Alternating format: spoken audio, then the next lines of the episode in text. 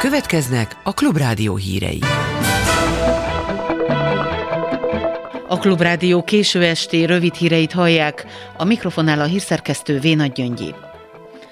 Ukrajna egyelőre nem kap Leopard típusú harckocsikat, mert 54 ország védelmi minisztere nem tudott erről megállapodni. A németországi Rammstein amerikai légitámaszponton Lloyd Austin amerikai védelmi miniszter bejelentette, hogy igen átfogó és ütőképes támogatási csomagról egyeztek meg, amelynek révén Ukrajna első alkalommal kap nyugati gyártmányú modern harckocsit.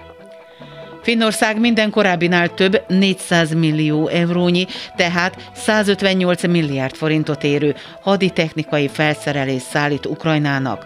A finnvédelmi miniszter elmondta, hogy az újabb szállítmány megháromszorozza az eddig Ukrajnának nyújtott finn katonai segély értékét.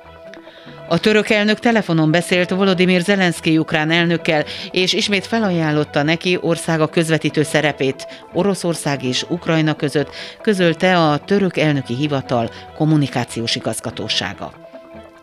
Végül az időjárásról. Holnap a Tiszántúlon az esőnek, máshol a havas esőnek, tapadó hónak van a legnagyobb esélye, az északi szél a Dunántúlon több helyen erős, néhol viharos lesz. A Dunától keletre gyenge vagy mérsékelt marad a légmozgás. Szombaton a délutáni hőmérséklet 1 és 5 fok között alakul.